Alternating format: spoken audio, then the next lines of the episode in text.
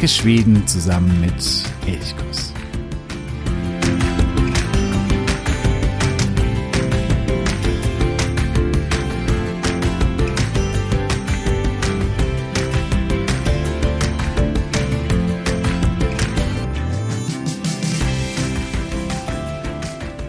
Bei uns ist es gerade Ende Januar und die Tage werden allmählich wieder etwas länger.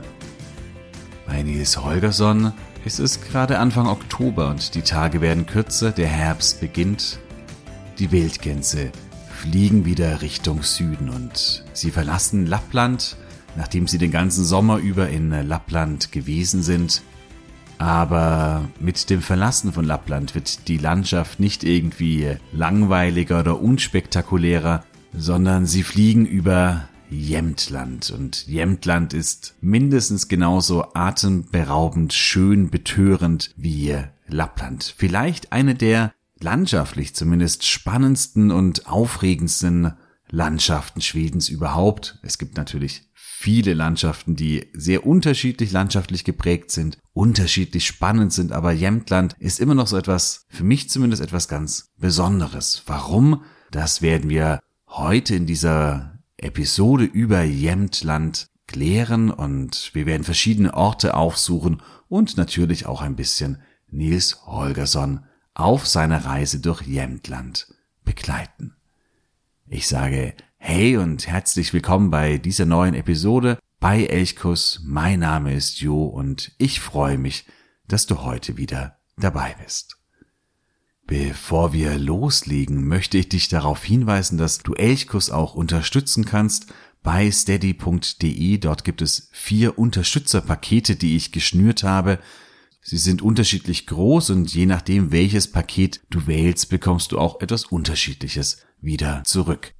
Mit dieser deiner Unterstützung machst du den Podcast möglich und ermöglicht es vor allen Dingen auch, ihn in Zukunft hoffentlich etwas ausbauen zu können. Ich würde mich riesig über deine Unterstützung freuen und sage jetzt schon Tüßen, Tüßen, Tack. Jämtland, die Landschaft, über die Nils Holgersson nun auf dem Rücken von Martin der Hausgans fliegt, ist die zweitgrößte Schwedens, also nach Lappland die nächstgrößte. Und daran sieht man schon hier oben im Norden, dort sind die flächenmäßig zumindest die großen Landschaften einwohnermäßig aber die kleinen Landschaften. Auch Jämtland hat nur ein bisschen über 100.000 Einwohner, die hier leben, aber eine riesige Fläche. Das heißt, auch hier, ähnlich wie in Lappland, ist die Bevölkerungsdichte sehr, sehr gering. Jämtland schließt direkt im Süden an Lappland an. Im Westen befindet sich Norwegen. Es gibt hier nur eine größere Stadt oder es gibt hier nur eine Stadt überhaupt und das ist Östersund. Alles andere sind Dörfer. Hier und rund um den Stursschön, das ist der große See, an dem Östersund liegt, leben die meisten Menschen. Hier ist es relativ dicht besiedelt. Mehr als die Hälfte der gesamten Bevölkerung von Jämtland lebt hier rund um diesen See. Das heißt, abseits des Sees wird es richtig, richtig einsam. Jämtland, die Landschaft ist sehr, sehr unterschiedlich geprägt. Der niedrigste Punkt liegt bei gerade einmal 35 Metern über dem Meeresspiegel. Der Sturschön, Schwedens immerhin fünftgrößter See, liegt auf 290 Meter Höhe. Richtung Norwegen im Gebirge gibt es aber einige Berge, die deutlich über 1000 Meter sind, so zum Beispiel eben Templet, das ist der höchste Berg in Jämtland mit über 1700 Metern und vielleicht der bekannteste Berg, zumindest bei Skifahrern, der Oreskytan mit 1420 Metern. Das heißt, wir haben hier in Jämtland hochalpine Regionen, schöne Seenregionen und dann auch durchaus tiefgelegene Gebiete. Nils Holgersson, als er über die Grenze von Lappland nach Jämtland fliegt, bekommt davon erst einmal überhaupt gar nichts mit. Er verpasst ziemlich viel, denn äh, die Gänse fliegen im Nebel. Und dadurch, ja, verpasst es Nils, die fantastische Natur, die er hier finden könnte, überhaupt wahrzunehmen. Im Nebel machen die Gänse dann irgendwann einmal Rast. Es ist alles feucht und Nils weiß nicht so richtig, wo er sich eigentlich schlafen legen soll. dann äh, erkennt er im Dunst, dass einige Meter entfernt ein hölzerner Turm steht. Und er bittet Martin, ihn dort hinaufzufliegen, damit er hier oben auf dem Turm vielleicht irgendwo einen trockenen Fleck zum Schlafen findet. Und so macht er es. Nils verbringt die Nacht auf diesem Turm. Und als er am nächsten Morgen aufwacht, ist der Nebel verzogen, die Sonne scheint und eine ja majestätische, wunderschöne Landschaft breitet sich vor ihm aus. Er kapiert, dass er auf einem Aussichtsturm steht und ja, rund um ihn herum 360 Grad ein traumhaftes Panorama.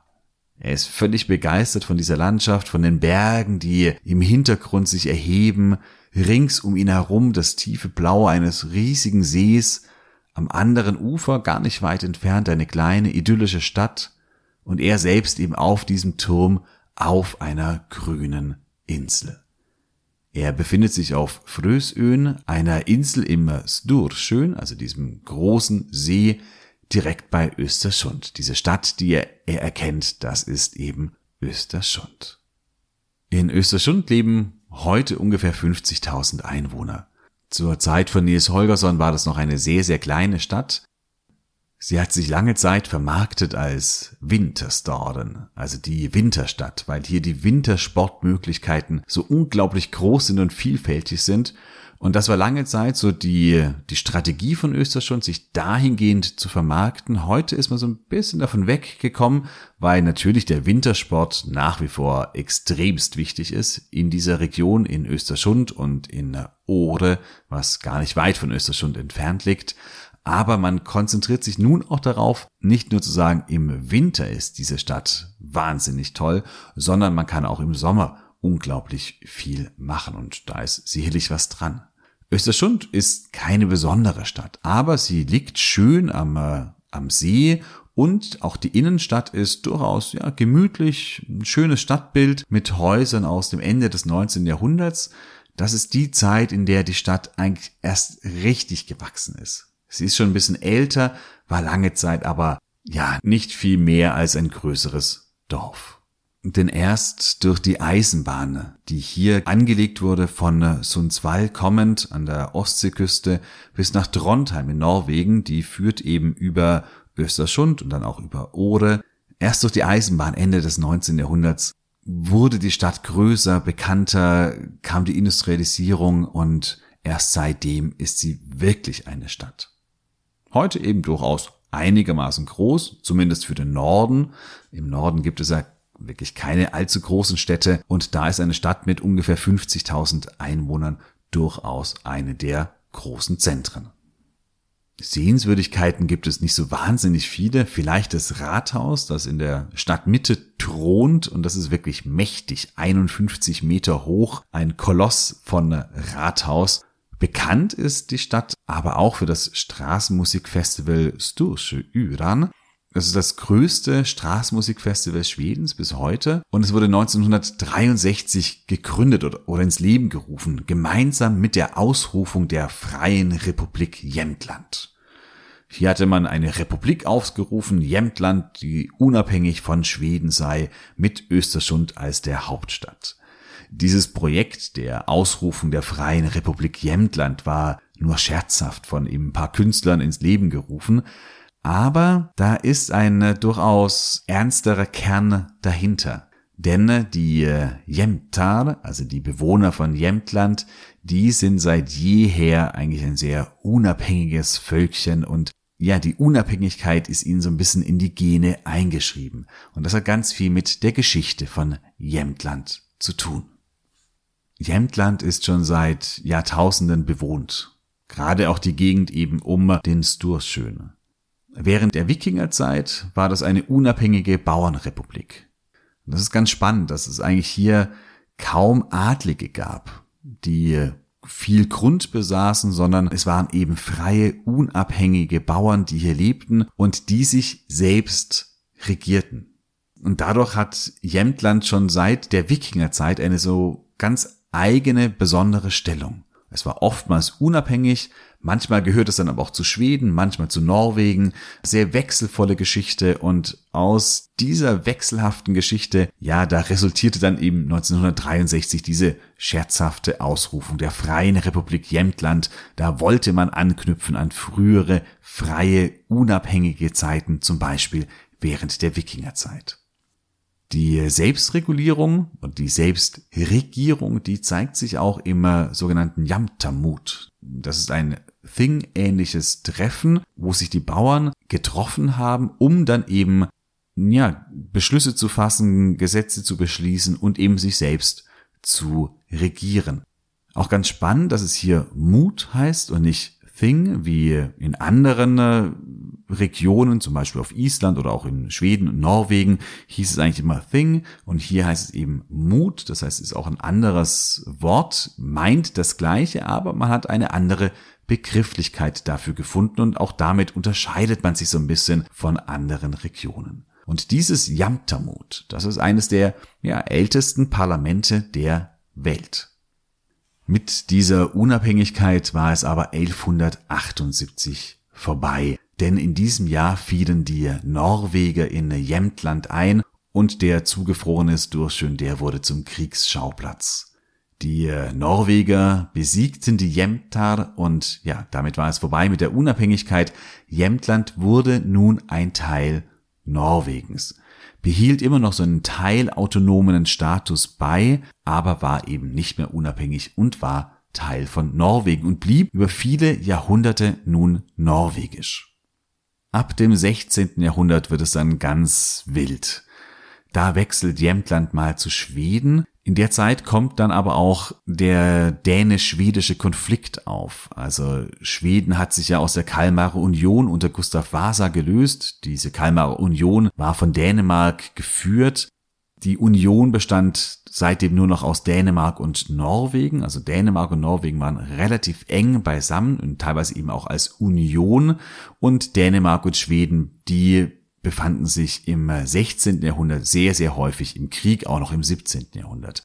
Als nun Schweden Jämtland eroberten, wurde Jämtland auch Kriegsschauplatz zwischen Dänemark und Schweden. Und so wechselte es mehrfach, ich glaube 13 Mal in dieser Zeit im 16. und 17. Jahrhundert. Es war mal Teil von Schweden, Teil von Dänemark, Teil von Norwegen und so ging es immer hin und her. 1645 fällt Jämtland dann endgültig an Schweden. Die Bewohner fühlen sich aber noch lange Zeit eher Norwegen zugehörig. Die wollen nicht so richtig Teil von Schweden werden. Dänemark versucht das auch auszunutzen, versucht noch zweimal Jämtland zurückzuerobern. 1677 ist es dann aber endgültig vorbei und seit 1677 gehört Jämtland dann wirklich und endgültig zu Schweden. Da gab es auch keine Rückeroberungsversuche mehr von Norwegen oder von Dänemark. Genau, seit dieser Zeit ist Jämtland Teil von Schweden. Aber wie gesagt, die Jämtar, die taten sich lange Zeit eher ein bisschen schwer, sich Schweden so zugehörig zu fühlen. Die Nähe zu Norwegen ist sehr groß und bis heute auch sehr stark. Also Trondheim beispielsweise, du hast ja eine wichtige norwegische Stadt, ist nicht weit und von Jämtland sehr, sehr schnell erreichbar. Und ja, das und eben noch das Gefühl der Unabhängigkeit und der besonderen Stellung. Auch das ist in Jämtland nach wie vor sehr stark ausgeprägt. 1786 wurde dann äh, Österschund, eben die erste und auch bis heute einzige Stadt in Jämtland gegründet. Aber wie ich vorhin schon gesagt habe, es dauerte sehr, sehr lange, bis aus diesem kleinen dorfähnlichen Städtchen eine wirkliche Stadt wurde. Und das kam eigentlich erst eben Ende des 19. Jahrhunderts mit der Eisenbahn, als diese Zugstrecke von Sundsvall über Österschund bis nach Trondheim gebaut wurde. Jetzt konnte die Holzindustrie wachsen, weil man das geschlagene Holz einfach viel besser abtransportieren konnte. Und vor allen Dingen begann sich nun der Tourismus zu entwickeln. Und der Tourismus, der ist für Jämtland extrem wichtig, vor allen Dingen natürlich der Wintertourismus. Beim Wintersport ist Österschund durchaus sehr, sehr wichtig. Da sind viele Weltcuprennen oder innerschwedische Sportveranstaltungen. Da ist Österschund durchaus extrem wichtig. Noch wichtiger ist aber Ore, Das liegt ungefähr 70 bis 80 Kilometer westlich von Östersund. Wenn man quasi den Indalselven, diesen großen majestätischen Fluss, noch ein bisschen flussaufwärts fährt, dann kommt man eben nach Ore und das ist Schwedens größtes Skigebiet. Auch das erste so richtig groß entwickelte Skigebiet. Also hier begann es bereits so um 1900, dass man eben den Wintersporttourismus so, ja, versuchte zu entwickeln. Also hier gibt es schon lange Zeit Wintersporttourismus. Es gibt noch viele weitere Orte, die für den Wintersport wichtig sind, neben Östersund und Ore ist vor allen Dingen vielleicht auch noch Sturlien zu nennen. Das ist direkt an der norwegischen Grenze, nur ein kleines Dörfchen.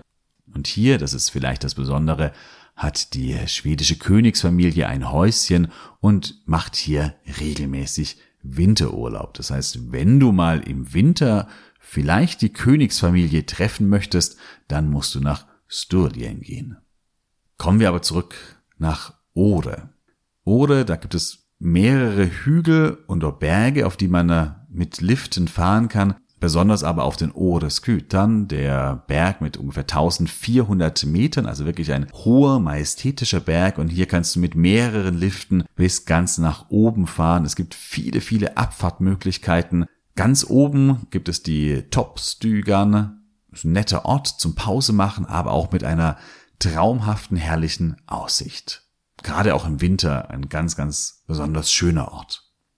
Neben den vielen Abfahrtmöglichkeiten gibt es hier rund um Ore, rund um Österschund, aber auch, ja, ich würde mal sagen, endlos viele Loipen für Langlauf. Also Langlauf ist hier ein sehr, sehr, sehr beliebter Sport, aber auch Schlittschuhfahren. Nicht nur Indoor Schlittschuh, sondern vor allen Dingen auch Outdoor, also auf dem See die sogenannten Longfärds Skridskur, also diese mh, hm, Schlittschuhe mit den etwas ja längeren Kufen, mit denen man äh, eben ganz besonders gut lange Strecken zurücklegen kann. Und das finde ich persönlich eine wunderschöne Sportart. Die ist durchaus auch anstrengend, also geht, äh, man braucht durchaus Kondition, aber das Tolle ist eben, wenn man über den zugefrorenen See sausen kann, über das Eis und ist immer so ein bisschen Nervenkitzel auch dabei, bei mir zumindest.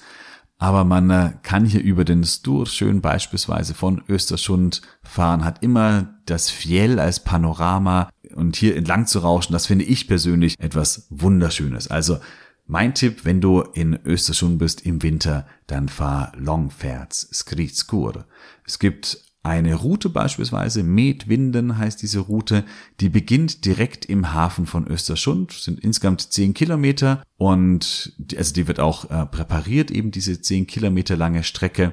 Und hier kannst du eben ganz besonders gut mit diesen besonderen Schlittschuhen fahren. Neben Schlittschuhfahren, Langlauf, Skifahren, Abfahrtskifahren kannst du natürlich auch perfekt Schlitten fahren. Das ist auch eine Riesengaudi hier oben. Du kannst Winter Eis baden, du kannst Eis angeln, du kannst natürlich mit dem Schnee Scooter fahren, alles, was man sich nur vorstellen kann. Mit dem Fatbike kannst du auch im Winter Mountainbiken, alles ist hier möglich. Das heißt, wenn du Wintersport liebst, dann ist die Region Österschund oder wirklich perfekt. Wenn du buchst und planst, dann achte vielleicht darauf, dass du nicht unbedingt die Woche der Sportlov, also der Wintersportferien in Schweden erwischt. Denn dann ist hier richtig viel los. Es wird auch wahrscheinlich vieles ausgebucht sein. Ähnlich viel los ist auch während der Osterferien. Das heißt, wenn du es ermöglichen kannst, dann wählst du irgendeinen Bereich zwischen diesen Ferien oder vielleicht vor den Sportlov, also vor den Wintersportferien aus. Dass Jämtland so herausragend gut geeignet ist für den Wintersport, das liegt auch an dem besonderen Klima, das Jämtland hat. Es gibt relativ viele Pässe durch das norwegische Gebirge dann Richtung Norwegen. Und in Norwegen, also dort wo Trondheim liegt, das ist nicht weit weg von der norwegisch-schwedischen Grenze. Dort, ja, es ist wie so eine riesige Bucht. Der Atlantik zieht sich da sehr, sehr weit hinein und damit auch relativ weit an die norwegisch-schwedische Grenze und damit eben auch an Jämtland. Das heißt, von Jämtland bis an den Atlantik ist es nicht weit.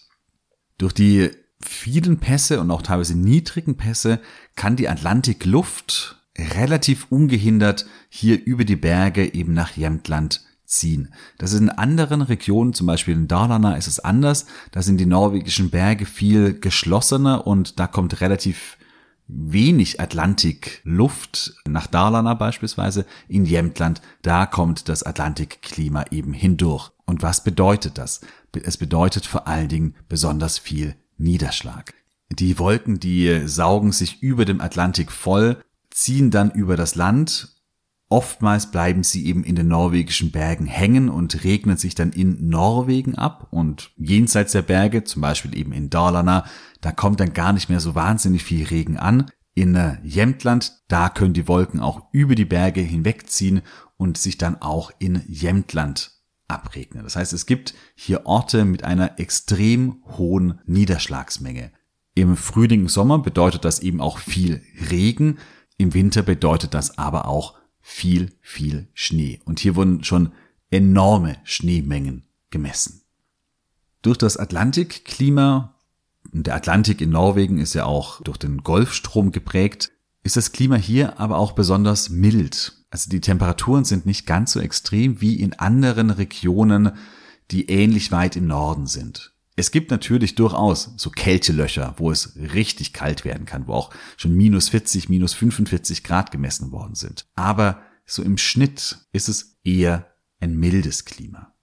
Aber das Entscheidende ist, im Winter gibt es hier richtig viel Schnee, im Sommer kann es durchaus auch etwas verregneter sein. Dennoch kann man natürlich auch im Sommer Jämtland absolut genießen.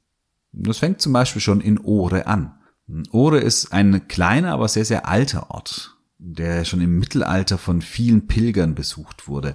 Denn der St. Ulofs Pilgerweg, der von Sundsvall nach Trondheim führt, Trondheim hieß früher Nidaros und auf diesem Weg nach Nidaros, dort kamen die Pilger eben in Ohre vorbei und es gibt noch eine alte Steinkirche im Dorf. Das ist die älteste bewahrte Steinkirche aus dem Mittelalter noch eben und die älteste, die es so im Fjell, im schwedischen Fjell überhaupt noch gibt. Bis heute gibt es hier Pilger, die unterwegs sind, die wandern eben von Sundsvall nach Trondheim und dann eigentlich quer durch Jämtland hindurch, am Indalselven entlang hinauf in die Berge zur norwegischen Grenze. Das ist eine Wandermöglichkeit, aber es gibt natürlich noch viele, viele andere Wandermöglichkeiten. Also Jämtland ist ein Wahnsinns-Wanderparadies mit unglaublich vielen Wanderwegen überall in alle Richtungen kreuz und quer. Neben dem Wandern ist aber auch das Mountainbiken ganz, ganz groß in äh, Jämtland. In Ore gibt es den Ore Bike Park, wo du Downhill und Mountainbike fahren kannst. Und dieser Ode Bike Park, der ist wirklich ein gutes Gegenstück zum Wintersportort Ode. Denn auch im Sommer ist dadurch richtig viel los in Ode. Also Ode ist nicht nur ein Wintersportort, sondern eben auch ein Sommersportort. In der Nähe von Ore, da befinden sich auch zwei große Wasserfälle, die sehr, sehr beliebt sind. Zum einen der Tenforschen, das ist Schwedens nicht der höchste, aber von den Wassermengen, die hier hinabstürzen, der größte Wasserfall Schwedens. 37 Meter hoch, ein wirklich mächtiger und prächtiger Wasserfall, eines der beliebtesten Ausflugsziele in Jämtland, wo viele tausend Menschen jedes Jahr hinkommen, der Ten Forschen wirklich ein sehr, sehr empfehlenswertes Ausflugsziel. Ebenso der Riska Fallet, der liegt ungefähr 20 Kilometer östlich von Ode. Das heißt, wenn du von Östersund nach Ode fährst, dann kommst du am Riska Fallet mehr oder weniger vorbei und der ist auch als Glypa-Fallet bekannt, der Glypa-Fallet aus Ronja Räubertochter. Das heißt, hier wurden all die Szenen gedreht, die in Ronja Räubertochter an dem Wasserfall spielen. Und dadurch ist dieser Wasserfall so rein optisch vielen schon bekannt, die eben die Filme von Ronja Räubertochter gesehen haben. Ja, es gibt noch viele, viele weitere Wasserfälle. Es gibt hohe Berge, Schluchten, viele Seen. Es ist so eine ganz wilde Landschaft, würde ich mal sagen. Und das ist, glaube ich, das, was Jämtland ausmacht. Eine fantastische Natur, wild, oftmals unberührt. Es gibt tausend Möglichkeiten, die man hier machen kann. Du kannst natürlich auch Kajak fahren oder Kanu fahren auf den Seen. Du kannst wandern, du kannst Mountainbiken, kannst angeln. Es gibt wirklich unglaublich viele Möglichkeiten. Ein ganz besonders schöner Ausflugstipp ist der Wildmarkswägen. hier mit dem Auto unterwegs zu sein. Ist eine Straße, die höchste asphaltierte Straße Schwedens. Sie beginnt im Norden von Jämtland bei Strömsund und führt dann von Strömsund eben hinauf ins Fjell, ja, macht so einen großen Bogen und kommt dann irgendwann mal in Wilhelmina in Lappland wieder heraus. Und diese Straße ist, ja, ein Traum, würde ich sagen. Man kann es gar nicht anders beschreiben, aber für alle, die auch gerne mit dem Auto unterwegs sind, mit dem Auto reisen, die müssten eigentlich mal, wenn sie hier oben im Norden sind, auf dem Wildmarkswegen unterwegs sein.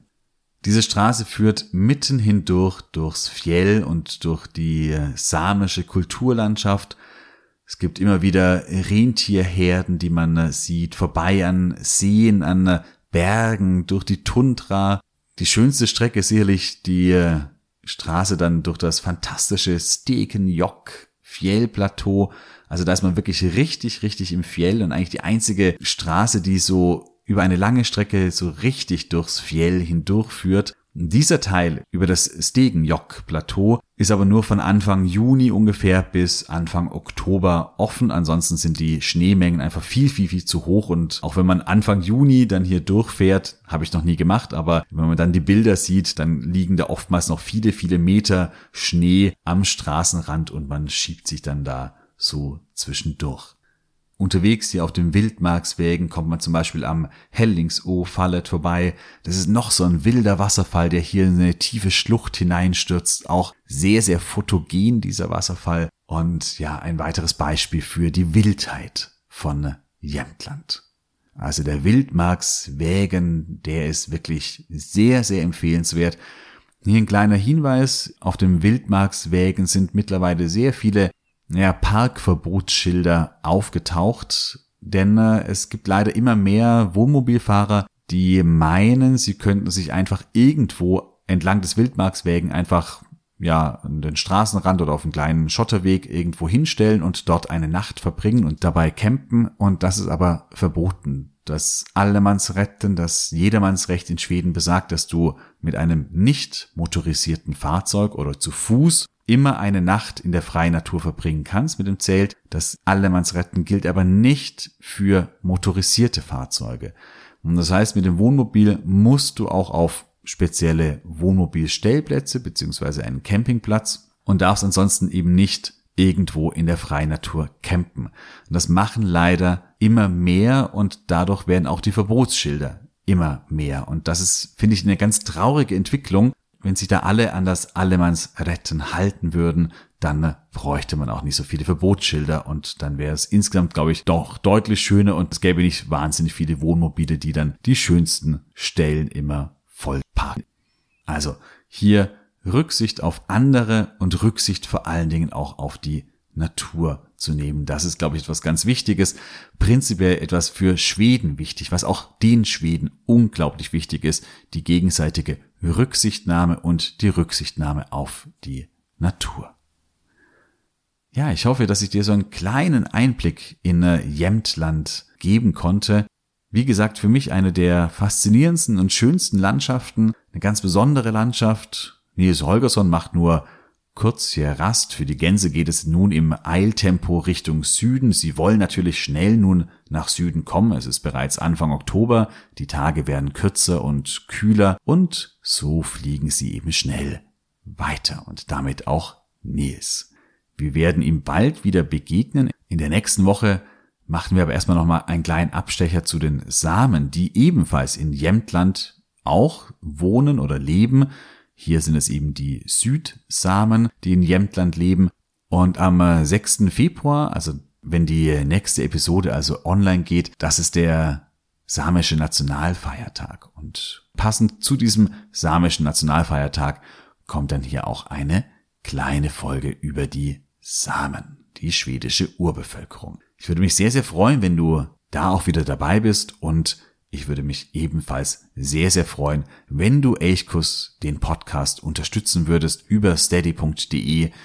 Du findest den Link zu Steady in den Show Notes. Klicke gerne darauf und such dir ein Unterstützerpaket aus. Tschüssen Tag, vielen herzlichen Dank Wenn du Anregungen, wenn du Wünsche hast, wenn du Themen hast, wo du sagst, die sollten mal im Podcast hier bearbeitet werden, dann äh, meld dich gerne, schreib mir gerne eine Nachricht an elchkus.elchkus.de. Ich wünsche dir eine wunderschöne Woche. Ha det så bra. Vi hörs.